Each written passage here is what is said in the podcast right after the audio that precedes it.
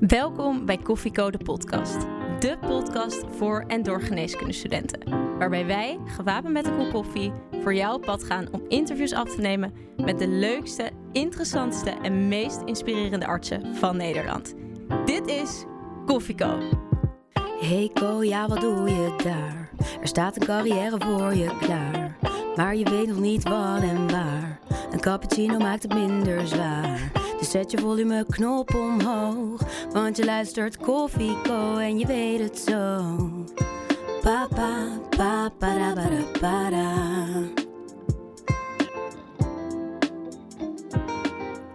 Ja, leuk dat jij weer luistert naar Koffieco, de podcast. Wij zijn Doris. Tessa En Tiara. met vandaag de gast basisarts Sandrine Vollebrecht. Net afgestudeerd en werkzaam als arts op Samos. Ehm Sandrine, fantastisch dat je even de tijd hebt genomen nu je in Nederland bent om bij ons in de studio eh, bij Coffee Co langs te komen. We gaan het hebben over een heel leuk onderwerp. En ehm, bij een heel goed gesprek past ook een lekker bakje koffie. Hoe drink jij hem? Ehm, nou ja, de laatste maanden heb ik vooral veel oploskoffie gedronken. Met eh, een scheutje sojamelk of gewone melk erbij. Oh, lekker. Oké. En Ja. is er wel tijd voor koffie op Samos? Nou ja, daar, daar maak ik dan toch wel even tijd voor tussendoor, ja. Ja. Hey, ehm, wij beginnen eigenlijk altijd met de studententijd. Voor jou is de studententijd eh, best kort geleden. ja. En ehm, jij bent eigenlijk tijdens je studententijd al iets gaan doen wat, wat bijzonder is. Wil je daar wat over vertellen? Ehm, ja, ik ben eh, in 2017, dus twee jaar geleden, voor het eerst naar Lesbos geweest. Eh, dus dat is het, eh, een Grieks eiland waar veel vluchtelingen verblijven. En een vriendin van mij was daar eerst naartoe geweest. En zij kwam terug met zulke bijzondere verhalen. dat ik dacht, wow, dit, ik wil dit eigenlijk ook heel erg graag doen. En toen ja, ben ik naar Lesbos gegaan met een organisatie ehm, die daar hielp bij activiteiten organiseren in het kamp en het ontbijt verstrekken in het kamp. Oké. Ja. En toen ben je geprikkeld. Ja, ja dat was echt zo'n zo'n bijzondere ervaring. Om, om dat kamp met je eigen ogen te zien. En om, om mensen te spreken die zelf gevlucht zijn. Maar ook ehm, de enorme saamhorigheid en samenwerking die er in dat kamp heerste. En de mensen te ontmoeten die daar iedere dag eh, werken en voor aan de slag zijn. Ik dacht, wauw, dit, dit vind ik zo bijzonder. Ik wil bij deze mensen horen. Ik wil dit, dit is ook wat ik wil doen. Dus dat inspireerde je en toen studeerde je af. Ja, En toen? Ja, nou, ik ben dus eerst vorig jaar nog een keertje geweest. Want toen, toen ik daar de eerste keer weg was, ehm, toen dacht ik eigenlijk van ook wel eigenlijk zo snel mogelijk weer terug. Dus dan heb ik dat vorige zomer, ben ik daar ook voor zeven weken naartoe gegaan. En eh, toen vond ik het echt super moeilijk om weg te gaan. En, eh, maar ik dacht, nou ja, ik moet toch die, die studie, die moet ook een keertje af. dus, eh, maar ik dacht, oké, nou ja, als ik dan, als ik dan afgestudeerd ben, dan ga ik meteen weer terug. Mooi. Wauw, bijzonder. En toen ben je teruggegaan. Eh, wil je de luisteraar kort inlichten eh, wat je precies doet? En of je nou precies naar Lesbos terug bent gegaan of naar een ander eiland? Ja. Ehm, nee, ik ben dus niet naar Lesbos gegaan, maar naar Samos, wat een ander eiland is, maar met dezelfde, ja, ongeveer dezelfde situatie. En wat ik daar nu doe, is dat ik werk als arts in een kliniekje die eerste lijn zorg biedt aan iedereen die in het kamp woont. Wat is de situatie daar? Nou, we hebben dus eh, in het stadje een gebouw. Daar huren we een soort pandje. Ehm, we zitten niet in het kamp zelf, omdat er op Samos zijn de NGO's allemaal, dus de, organisaties zijn allemaal niet toegestaan om in het kamp te komen. En ja, het bestaat uit een wachtkamer en een aantal kam- spreekkamers. Ehm, en daar werken eh, allemaal mensen op vrijwillige basis. Dus er zijn een aantal artsen, er zijn een aantal verpleegkundigen, geneeskundestudenten. En eh, er zijn vertalers eh, die ook vanuit buiten komen, maar ook een aantal vertalers die in het kamp wonen. Dus die zelf vluchteling zijn, iedere dag bij ons komen om te vertalen. Hoeveel vluchtelingen verblijven er eigenlijk op dit moment in het kamp? Ehm, nou, er verblijven ongeveer eh, 2000 mensen zeg maar, binnen de hekken van het kamp. En ongeveer 3000 mensen die wonen in de jungle met hun tentje of eh, naast het kamp. Dus in totaal ongeveer 5000 mensen. En is het afgesloten? Of Eh, nee, ja, je mag dus niet het eiland af eh, als, je, als je asielprocedure loopt. Dus mensen mogen wel het kamp in en uitlopen, maar ze kunnen niet van het eiland af. Wauw, best veel mensen. Want wonen er eigenlijk nog oor- eh, oorspronkelijk bewoners op het eiland? Eh, ja, het stadje waar het aan ligt heeft ongeveer 5600 mensen. Dus er wonen nu bijna, in dat stadje wonen bijna evenveel asielzoekers als Grieken. Zo bizar. Ja, Gaat maar er zijn goed? nog wel. Nou, over het algemeen hebben de meeste Grieken die ik heb gesproken niet zo'n hele positieve kijk op ehm, het, het kamp wat in hun stadje ligt. Nee. Zorgt het ook Ja. voor conflicten? Nou, ik heb niet bijvoorbeeld heel veel gevechten of zo gezien. Maar over het algemeen worden, worden, worden, de, uh, worden ze genegeerd door de Grieken, zeg maar. Er wordt niet uh, een soort van vriendelijk gedag gezegd of zo. En ik sprak bijvoorbeeld een vrouw op het vliegveld en die zei van... Ja, weet je, toeristen die betalen hier goud geld om op het uh, strand te zitten. En zij komen hier gewoon... zij maken daar gewoon gratis gebruik van en zij krijgen gewoon alles. Oh jeetje, dus, hele andere zin. Ja, dus ja. Ik denk, ik heb niet het idee dat ze heel veel met elkaar praten en hm. interactie hebben. Nee. Onbegrijpelijk, ja. Is nou hetgeen wat wij in de media zien, komt dat nou overeen met hoe het daar ook echt daadwerkelijk is? Deels wel, denk ik. Van, het is de laatste tijd wel weer wat meer in het nieuws van hoe eh, slecht de omstandigheden in de kampen zijn. En dat er nog steeds heel veel mensen aankomen. Maar ik heb toch vaak het idee dat mensen niet helemaal doorhebben dat het nog steeds echt heel erg aan de gang is. En dat er nog steeds honderden mensen per week in een boot aankomen. Zowel op Samos, Lesbos, Chios. En mensen denken vaak, heb ik het idee dat het uh, vooral jonge mannen zijn, terwijl er ook een heel groot gedeelte kinderen en vrouwen zijn. Uh, het is niet alleen maar Syrië, maar het grootste gedeelte van de mensen komt uit Afghanistan, uh, daarna Syrië en daarna Congo. En dat hebben mensen volgens mij ook vaak niet zo heel goed op hun netvlies staan, waar mensen eigenlijk vandaan komen. Nee. Ja. En reden om te vluchten? Je hoort toch wel heel vaak van mensen dat ze, denken dat ze het over gelukzoekers hebben. De mensen die ik gesproken heb in de kliniek, die, um, hebben vaak, maar die hebben vaak zulke afschuwelijke dingen meegemaakt dat ik denk dat er niet echt sprake is van het zoeken naar geluk, maar vooral van het ontvluchten van ellende. Kan jij al deze ellende en narigheid aan? Uh, ja, ik denk het wel. ja, ik denk ook als je in zo'n setting bent, dan. Um, die mensen daar, die, die halen ook ergens de veerkracht vandaan. Als je op, in zo'n setting gegroeid bent, dan haal je op ergens de kracht vandaan. Ik denk, als je daar werkt, dan denk je ook van ja, dus dit, dit, ga ik doen of zo. Dan, dan vind je dat ook ergens. En ja, ik, vond, ik heb het natuurlijk wel ook af en toe moeilijk gevonden, maar dan praat je er met veel andere mensen over. En dan, ja, dan lukt het eigenlijk wel. Knap. Bijzonder. Zou jij, um, normaal doen we een specialistenpitch en dan pitchen specialisten hun specialisme. Maar in jouw geval zou het denk ik een mooie aanvulling zijn om, om te pitchen waarom dit zo belangrijk is, überhaupt, maar ook voor jou. Zou je dat willen pitchen in de specialistenpitch? De specialistenpitch. 30 seconden waarin jij de geneeskundestudenten ervan overtuigt om voor jouw specialisme te kiezen.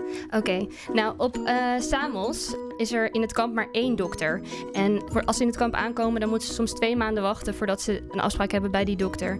Als ze uh, een andere afspraak nodig hebben, dan moeten ze soms dagenlang en nacht in de rij wachten voordat ze daar terecht kunnen. Um, in het ziekenhuis worden mensen heel vaak niet gezien. En uh, wat onze organisatie doet, is eigenlijk een heel groot gat opvangen. Omdat mensen anders gewoon geen medische zorg kunnen krijgen die ze nodig hebben. Super. Wauw. Nou, je hebt heel mooi de ernst beschreven waarom het werk daar zo belangrijk is wat jullie verrichten. Heel bijzonder. En waarom, waarom is het voor jou zo belangrijk? Ja, goede vraag. Omdat, nou, ik wilde heel graag iets doen wat waardevol was. En ook tijdens mijn kooschappen was ik daar vaak naar op zoek. Dat ik dacht, oh ja, maar welke toegevoegde waarde lever ik nou?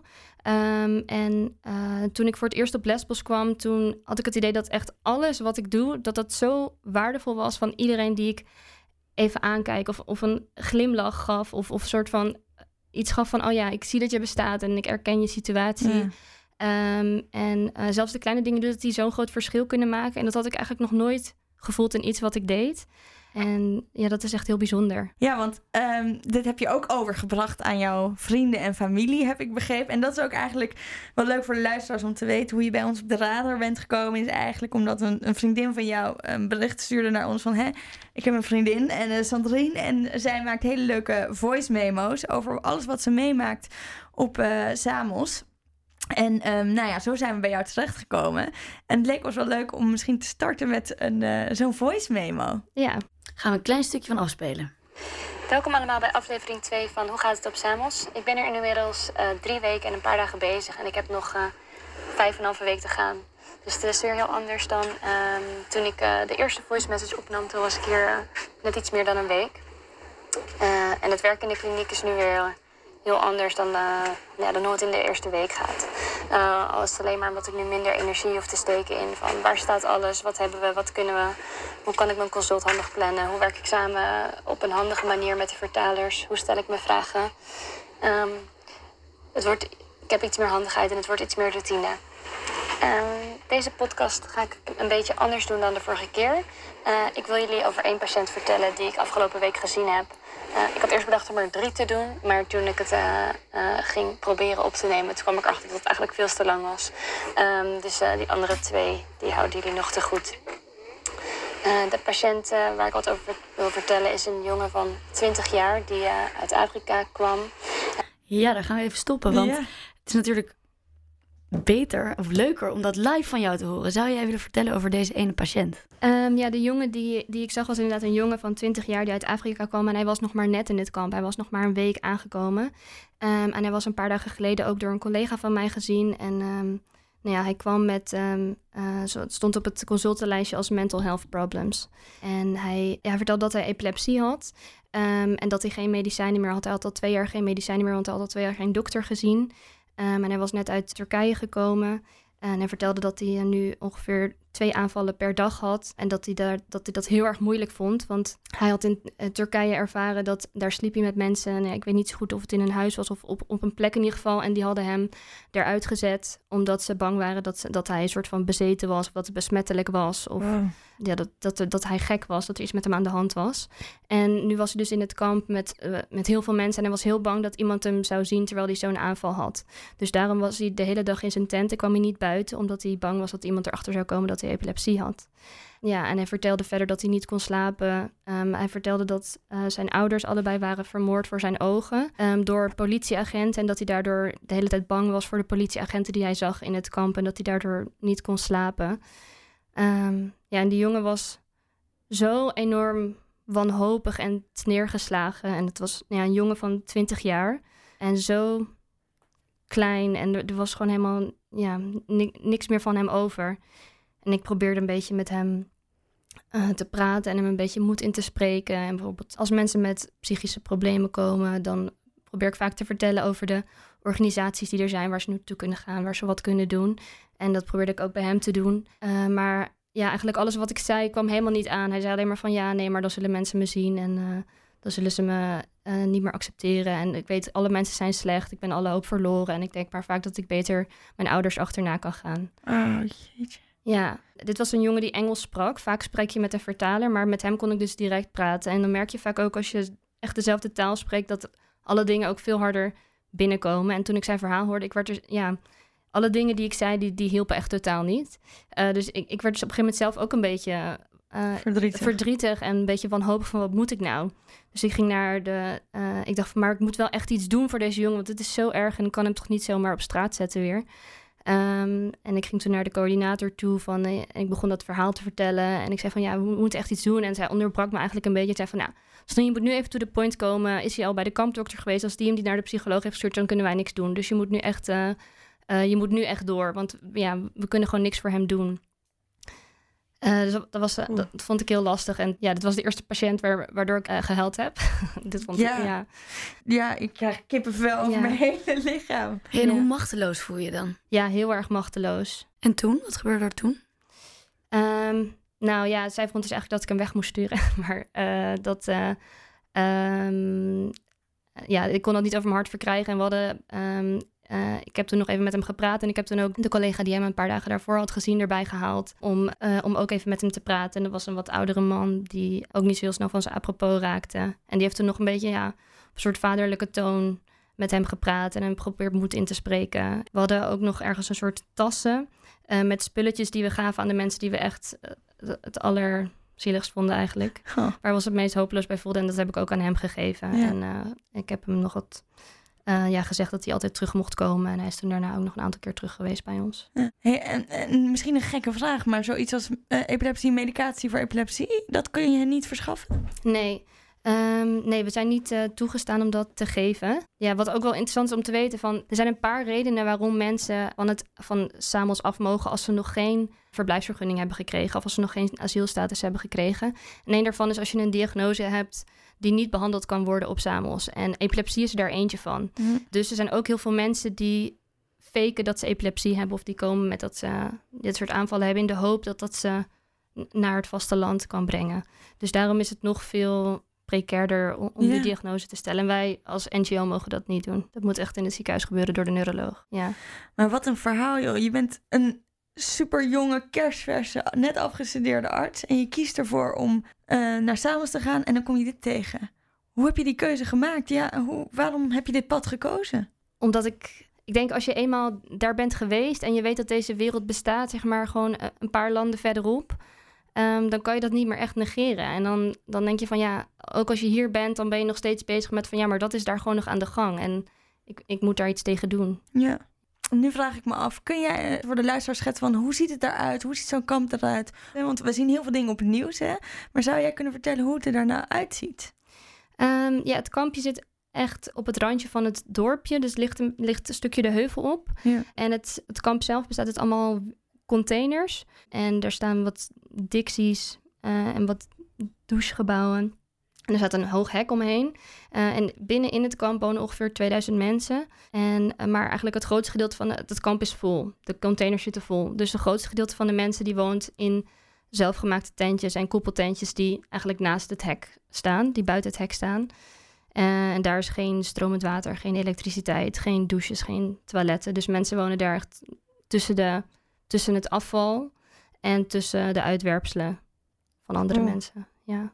Dus de mensen daar zijn vaak ziek. Ja. En wat, wat hebben ze dan meestal? Welk ziektebeeld zie je veel? Ja, nou ja, ziektebeeld is denk ik een beetje lastig. Ook omdat we heel vaak... We hebben heel weinig diagnostische middelen. Maar ik kan wel iets vertellen over welke klachten mensen het meeste hebben. Ehm, nou, wat ik al zei, dus psychische problemen komen heel veel eh, voor. Klachten door stress, eh, klachten door, ehm, door wat mensen hebben meegemaakt, zeg maar posttraumatische klachten. Eh, en ook veel psychosomatische klachten, dat mensen pijn hebben. Ook nadat ze, heel veel mensen hebben geweld meegemaakt. En dat ze dan toch pijn houden aan, aan gerelateerd aan het geweld wat ze hebben meegemaakt. Verder zie je heel veel mensen die hoesten, die luchtwegklachten hebben. Heel veel ja, gewoon virale luchtweginfecties. Ehm, of mensen die veel meer last krijgen van astma-klachten, doordat het gewoon heel vies is in het kamp. Verder komen maagklachten heel veel voor. Ik denk dat nou, 90% van de mensen in het kamp is ongeveer geobstipeerd. Mensen die krijgen per dag maar anderhalve liter water. En zeker in de zomer is het daar echt heel erg heet en heel erg zonnig. Dus iedereen drinkt veel te weinig. Iedereen is uitgedroogd. En uh, mensen eten ook vaak heel weinig. Om voedsel daar te krijgen moeten mensen ook uren in de rij staan, meerdere keren per dag. Mensen staan s'nachts om vier of vijf uur op om dat voedsel te krijgen. En dan is het voedsel ook nog van hele slechte kwaliteit. Dus obstipatie komt heel erg veel voor. Ja. Ja, en soms ook diarree, doordat mensen bijvoorbeeld... Uh, die anderhalf liter moeten ze bijvoorbeeld ook gebruiken om hun handen te wassen. Of om hun tanden te poetsen. Dus hun, mensen wassen hun handen ook heel weinig. Ja. ja, want de situatie is daar eigenlijk heel erg alarmerend. Hè? En ik las zelfs dat er elke week tien boten aankomen met vluchtelingen. En wat je nu beschrijft is eigenlijk dat er ook een uh, tekort is eigenlijk op vele vlakken. Is er ook een tekort aan artsen? Ja, we werken meestal met ja, vier of vijf artsen. En dan ja, ook een stuk vier verpleegkundigen of geneeskundestudenten. En dan nog een aantal vertalers, ook vier of zo. Uh, en dus nog met een aantal uh, vrijwilligers die uit het kamp. Dus we zijn, ja, ik denk dat we in totaal met een team van 18 mensen zijn of zo. Dat is toch niet genoeg? Ja, ja nou, we zien per dag zien we ongeveer 150 mensen. Kunnen 150 wow. mensen zien. Met dit team, wat jullie... Met dit team, ja. Nou, heel, veel mensen, heel veel mensen die kunnen door, door de verpleegkundige of door de geneeskundestudent al geholpen worden. Kijk, mensen hebben daar heel weinig... kunnen niet zelf naar de winkel gaan om paracetamol te komen. Of ja, tenminste, niet, sommige mensen wel, maar andere mensen ook niet. Dus mensen komen soms ook voor hele kleine dingen. Of dat ze sinds een paar dagen hoesten. En dan kun je ook gewoon met een advies uh, en een keelsnoepje en een paracetamol... kun je iemand weer naar huis... of, of nou ja, naar huis, naar het kamp uh, sturen. Ja. Je bent net klaar als arts en je stapt op het vliegtuig daar naartoe. Hoe is jouw eerste dag dan? Uh, het vliegtuig ging heel vroeg, om zes uur s ochtends. Dus ik kwam daar om, ik, ik, was daar om elf uur of zo. Ik was heel erg moe en het was heel erg warm. Uh, en ik had ook heel veel koffers bij me, want ik had allemaal donaties verzameld. Ik had allemaal vitamine-pillen meegenomen. Dus ik, ik, liep daar met nou ja, heel veel koffers te zweten. En ik dacht, oh, ik ben echt zo boel. en ik kwam daar binnen en het was, de wachtkamer was helemaal vol. En één grote chaos. En iedereen was super druk bezig. En uh, nee, op, ik ging ergens, we hebben altijd een plekje waar we pauze houden, ergens bovenin. En daar ging ik toen zitten. En toen dacht ik wel echt, wow, waar ben ik aan begonnen? Mm -hmm. uh, en ik ging die dag... Um, ben ik mee. Uh, mensen lopen me eerst, meestal eerst één of twee dagen mee met uh, een andere arts um, om, om te kijken van hoe het gaat en wat, hoe alles werkt. Dus dat heb ik toen ook gedaan. Dus ik voelde me een beetje nog co-assistent eigenlijk. En uh, ja, de eerste dag dacht ik wel, wow, oké, okay, moet ik dit vanaf morgen zelf gaan doen? Echt in de diepe gegooid. Ja. Op een hele bijzondere plek op de wereld eigenlijk. Ja. Jouw eerste baan. Ja, eigenlijk wel, ja. Ja. En wanneer kwam het punt dat je een beetje door had van hoe je dit moest aanpakken? Heeft dat lang geduurd? Ehm, ja, ik denk dat ik met na een week of zo, dat ik toen een beetje deed van... oké, ik weet nu wat we kunnen, hoe alles werkt en Mhm. waar alles staat en waar ik alles kan vinden. Ja. Ja. En je vertelde eigenlijk net dat de meeste klachten psychisch zijn.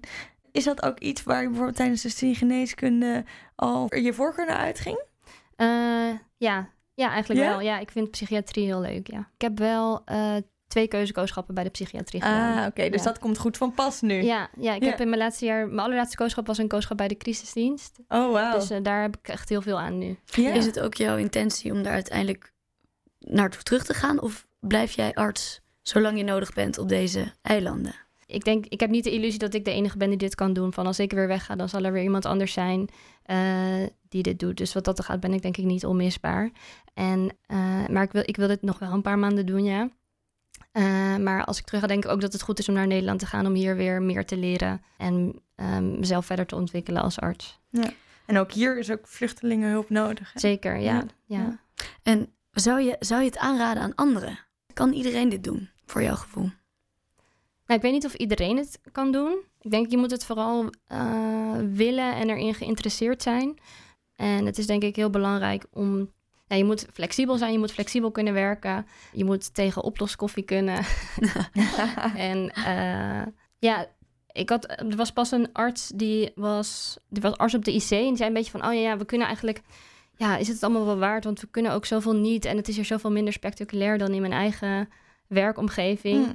En dat vond ik wel interessant dat hij dat zei, want zo ervaar ik het zelf helemaal niet. Maar de geneeskunde gaat hier denk ik over heel andere dingen. Van je hebt, moet met heel weinig middelen zoveel mogelijk proberen te Ja. bereiken. En de uitdagingen zitten in hele andere dingen dan die je misschien op een hele spannende afdeling in het ziekenhuis hebt. Hoe gaat die samenwerking eigenlijk met die andere artsen? Ja, heel goed. Dat is echt heel erg leuk. Ja, Ja? ik heb denk ik nog nooit in een omgeving gewerkt die zo weinig hiërarchisch was. En iedereen die is er natuurlijk omdat ze dat heel graag willen en vanuit hun overtuiging en hun passie. Ja, iedereen werkt super hard, maar is ook gewoon heel erg blij om hier te zijn. En ja, het is super laagdrempelig. Ik heb nog nooit me ehm gegeneerd gevoeld om ook maar iets te vragen. Dus als ik het even niet zeker weet, dan heb ik altijd iemand die eh, meer ervaring heeft, die, eh, die kan helpen. Dus ja, dat is echt super leuk om met artsen van over de hele wereld samen te werken. En als je iets heftigs meemaakt, is er dan ook de ruimte om dat met hen te bespreken? Ja, zeker. Ja, tijdens de dag is dat vaak lastig omdat iedereen van hot naar her aan het rennen is en dat, dat er niet zoveel tijd is. Maar we wonen ook met z'n allen in een huis, dus eh, dan, dan praat je wel veel over dat soort dingen.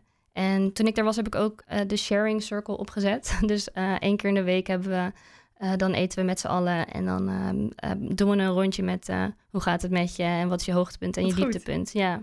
Zijn Oh. er ook mensen die daar jarenlang zitten? Of verblijven? Ja, of wisselt het heel erg af met artsen? Ehm, ja, verschilt een beetje. Van de meeste mensen komen denk ik tussen de twee en de vier weken. Dus dat is echt wel heel veel. Er is heel veel relatie. Klinkt Eh, best kort. Ja, zeker. Ja, ik zou, eh, ja, ik zou twee weken zou ik ook niet echt aanraden. Dan, dan zit je er net, snap je het een beetje en dan ga je alweer weg. Maar er zijn ook wel mensen die er echt eh, ja, meer dan een jaar zitten. En kan je een voorbeeld geven van ehm, iets waarbij je moet improviseren? Misschien, ik had een keer een jongen en die vertelde, ja, die had heel veel, die had van alles. Hij had blaasjes op zijn penis, hij, had, hij was geobstipeerd. Nou, mensen komen sowieso vaak met, kom eigenlijk nooit met één klacht, maar minimaal met vier of vijf. En hij had stress, hij kon niet slapen en hij was ook net aangekomen en hij wist allemaal niet hoe het werkte. En ja, hij was helemaal overweldigd door de situatie waar hij in terecht was gekomen. Dat had hij helemaal niet verwacht. En nou ja, ik, ik heb toen hem behandeld voor wat ik kon behandelen. Voor zijn SOA en voor, voor de andere klachten die hij had. Maar eigenlijk dacht ik van... Oh ja, volgens mij heb je eigenlijk niet per se een dokter nodig op dit moment. Maar heb je meer gewoon even een vriend nodig. En iemand die even naar je luistert. Ja, dat was een goede keuze om niet te veel te focussen op het medische. Of alleen het noodzakelijke. Ja. En verder gewoon even te kijken van... Wat kan ik verder voor deze doen? Ja, precies. Wat we eigenlijk als eerste Ja, leren in ja. de geneeskunde. Ja. Ja. Hey, en ehm, je had het net over een huis waar jullie wonen. Ik ben eigenlijk benieuwd, is het eigenlijk ook wel eens gezellig? Want we horen nu heel veel zware dingen. Hoe is dat met eh, al die artsen in een huis? Kunnen jullie ook uitgaan of zoiets? Of, Ja. Ik heb geen idee. Eh, nee, het, het is ook heel gezellig. Het zijn niet alleen maar artsen, want ik woon dus ook samen met de geneeskundestudenten en Ja. met eh, de vertalers. Dus met heel veel verschillende soorten mensen. En ehm, we hebben een soort. Ja, we gaan nu net verhuizen. Dus we gaan nu naar een ander huis. Maar we hadden daar ook een soort tuintje. Dus heel vaak zaten we daar voorin en aten we samen Of doe je samen een biertje. Nou omdat er zo'n hoog verloop is van mensen, gaan er ook ongeveer iedere week wel twee of drie mensen weg die dan hun afscheid organiseren en die dan eh, ook wat te eten halen of, of wat drankjes. En uh, donderdag is altijd onze vrije dag. Dus op woensdagavond dan uh, hebben we vaak meestal ook dat we allemaal met z'n allen bij elkaar komen. En dan komen ook vaak de vertalers die uit het kamp wonen, die komen ook altijd bij ons thuis. En dan hebben we ook vaak een gezellige avond. En dan dansen we, of dan zingen we, of doen we spelletjes. Of, uh, ik ben ook wel eens uit geweest. Niet heel vaak, omdat ik vaak ook een beetje moe was. En dacht, oh, gewoon naar bed. Maar ik, heb, ik ben wel een keer uit geweest, ja. Dus eigenlijk beschrijf je dat er ook veel leuke momenten zijn... samen met je collega's en in, in het huis. Heb je eigenlijk ook wel eens dat soort momenten met je patiënten? Uh, ja, er zijn ook, ja, ik kan ook vaak genoeg lachen met patiënten. En het is ook allemaal niet dat iedereen met een super zwaar probleem vindt waar je geen oplossing meer kon vinden. Dus dat is er zeker ook wel. Oh, oké. Ja. De co-telefoon. Yes, de co-telefoon. Wederom weer een vraag ingestuurd door een van onze luisteraars via onze poll op uh, Instagram. En de vraag luidt deze week als volgt: Hoe is jouw kijk op de Nederlandse zorg veranderd door jouw ervaring als arts op Samos? Nou, ik werkte toevallig pas weer even als assistent. Afgelopen vrijdag ging ik even aan het werk. Weer als doktersassistent bij de huisartspraktijk. Waar ik ook mijn aanstas heb gedaan. Want die hadden even iemand nodig. En ik dacht, oh, dat vind ik wel leuk. En toen viel me echt enorm op het verschil tussen patiënten in Nederland en patiënten op Samos. Ja, er zijn natuurlijk heel veel verschillen, maar onder andere dat mensen zijn hier echt supergoed geïnformeerd over het algemeen, over hun eigen aandoening en over hun eigen medicatie die ze gebruiken. Van op Samos komen als mensen met chronische problemen komen, dan zeggen ze van ja, ik, ik slikte altijd een pil uh, voor mijn maag of voor mijn alvleesklier en eentje voor mijn hart of zo. En dan denk je echt, nou, ik heb geen idee wat, je, wat ik hiervan moet maken. Ook na heel veel vragen niet. Nee. Uh, dus ik dacht, dat, dat vind ik heel goed van de Nederlandse gezondheidszorg. Dat over het algemeen heb ik het idee dat mensen heel goed uit wordt gelegd wat ze hebben en wat ze gebruiken. Uh, maar wat ik ook zag was bijvoorbeeld een jongen die uh, belde om 12 uur s middags en die was door zijn enkel gegaan de avond van tevoren. En die zei van, oh, kan ik even langskomen? En ik zei van, oh ja, dat kan wel. Nee, je kan om, om twee uur langskomen. En toen werd hij heel boos dat hij niet direct kon komen. En dat hij niet zei van ja, hij kan toch wel even gewoon nu tijd voor me maken en uh, even zijn lunchpauze inkorten of zo. Waarom kan ik niet gewoon nu? Nou, dan ga ik naar het ziekenhuis, want ik heb hier geen zin in. Heel even op de bozigheid. Maak je wel eens iets mee qua agressie daar? Ja, ja, wel. Ik heb het zelf niet heel veel meegemaakt, maar wat wel gebeurt is, wat ik al zei, van sommige medische aandoeningen kunnen ertoe leiden dat mensen naar het vasteland overgebracht worden. En dat willen heel veel mensen, omdat ze dan verder kunnen. En sowieso is in Athene meer werk uh, en wat betere omstandigheden dan op uh, Samos vaak. Niet altijd. Maar een, een, van de redenen waardoor je naar het vasteland kan, is ook dat je een psychische aandoening gediagnosticeerd krijgt. Dus mensen doen soms ook een psychische aandoening uh, faken om te zorgen dat ze dan naar het vasteland toe kunnen komen. Er is dus ook een keertje iemand met een mes in de kliniek gekomen en die zich heel vreemd ging gedragen. Ja, en, en, en dat soort dingen gebeuren wel eens. Uh, met dan de hoop dat, dat ze naar de psychiater kunnen en uh, een diagnose krijgen. Ja, eigenlijk best veel wanhoop. Dus ik vraag me dan af, hoe ziet het toekomstperspectief er dan uit van de meeste van deze vluchtelingen? Waarom zijn ze zo wanhopig? Ja, de, de data die mensen krijgen voor interviews, die liggen echt heel ver in de toekomst. Van soms in 2021, 2022. Interviews, van? Ja, dus mensen krijgen een, een interview met de asieldienst. Oké. Okay. Um, een gesprek, meerdere gesprekken vaak om te bepalen of, zij, of ze erkend worden als vluchteling en recht hebben om in Griekenland te blijven.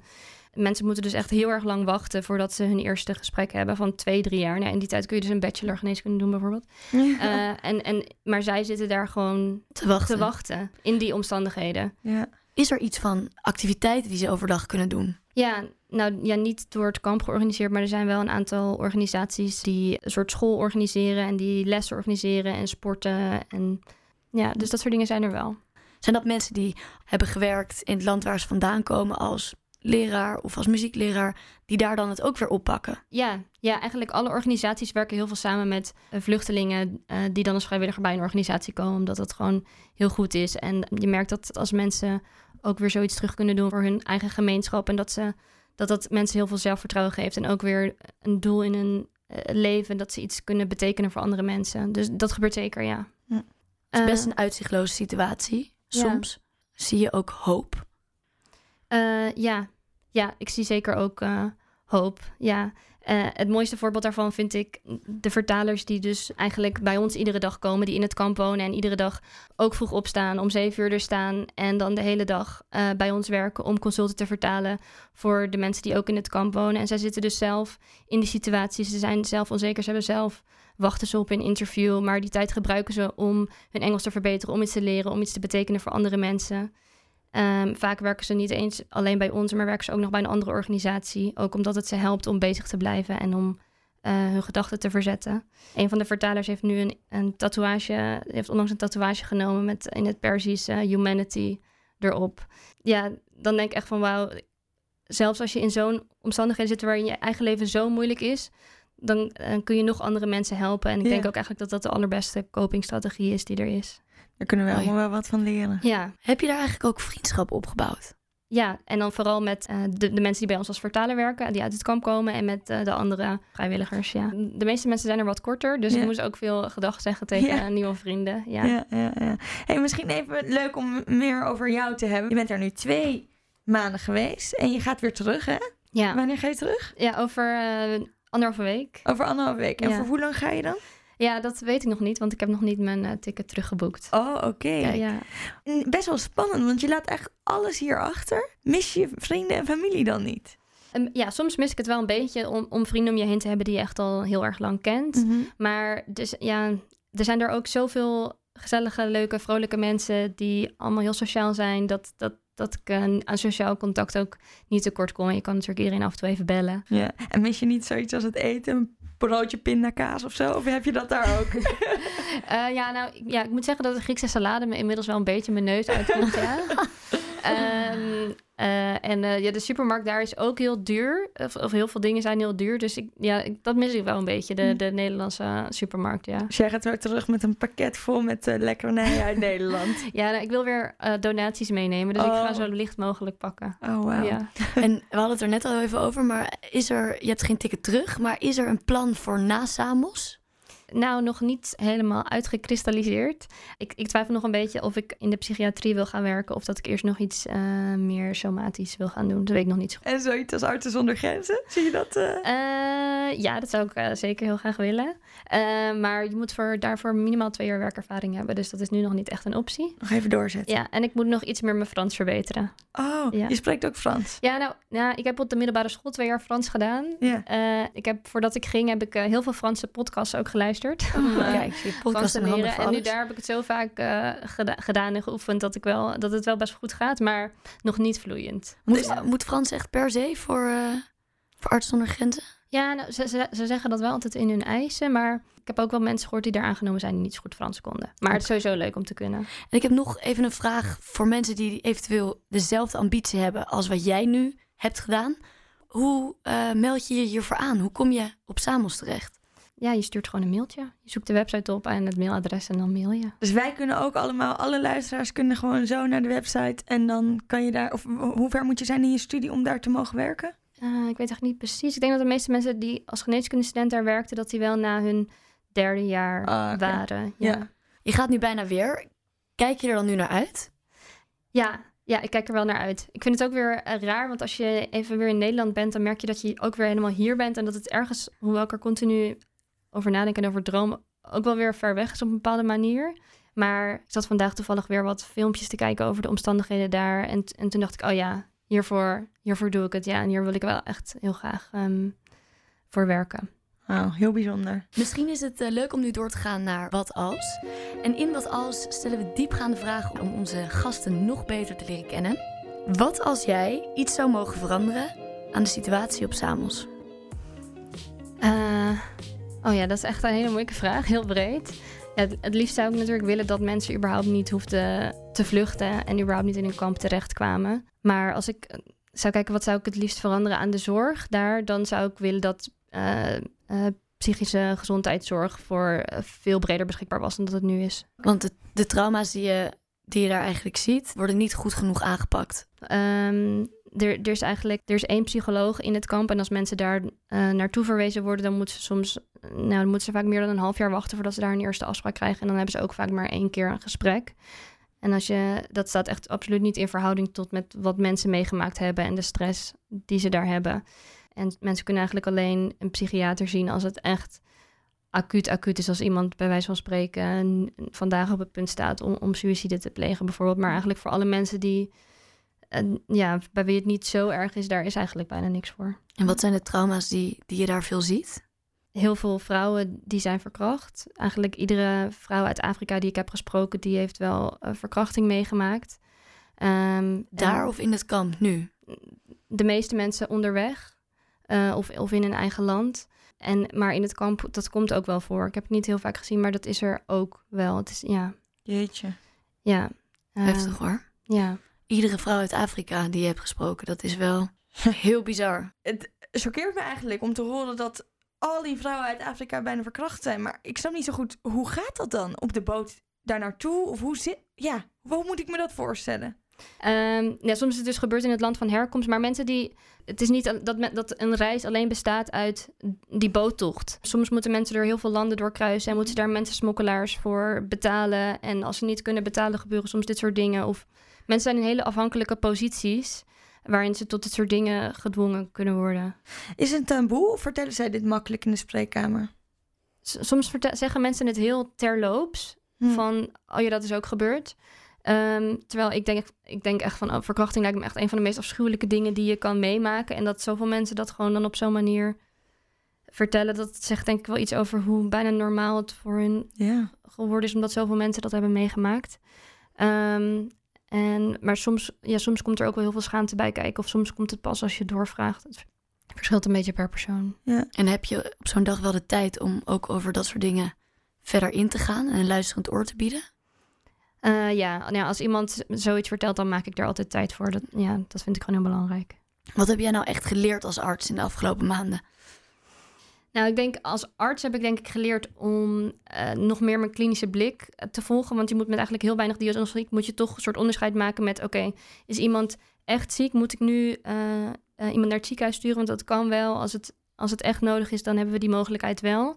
Ehm, maar omdat het ziekenhuis ook maar zo'n beperkte capaciteit heeft... moet je echt hele goede keuzes daarin maken. Ook om die relatie met het ziekenhuis goed te houden.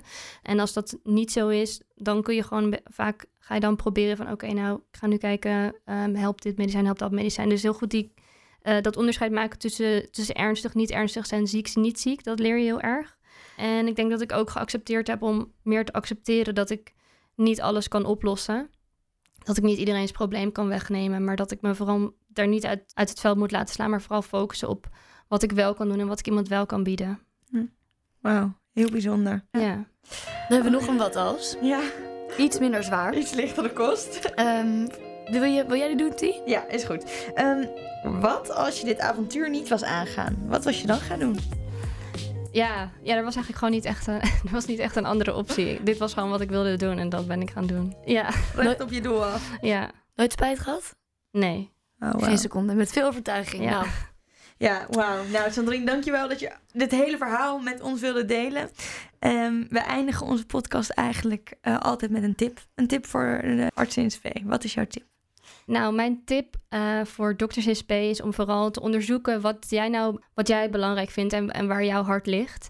Ehm, en ook om na te denken over wat voor jou succes betekent. Van, ik denk voor tijdens je opleiding krijg je toch vaak het gevoel dat succes betekent om medisch specialist te worden.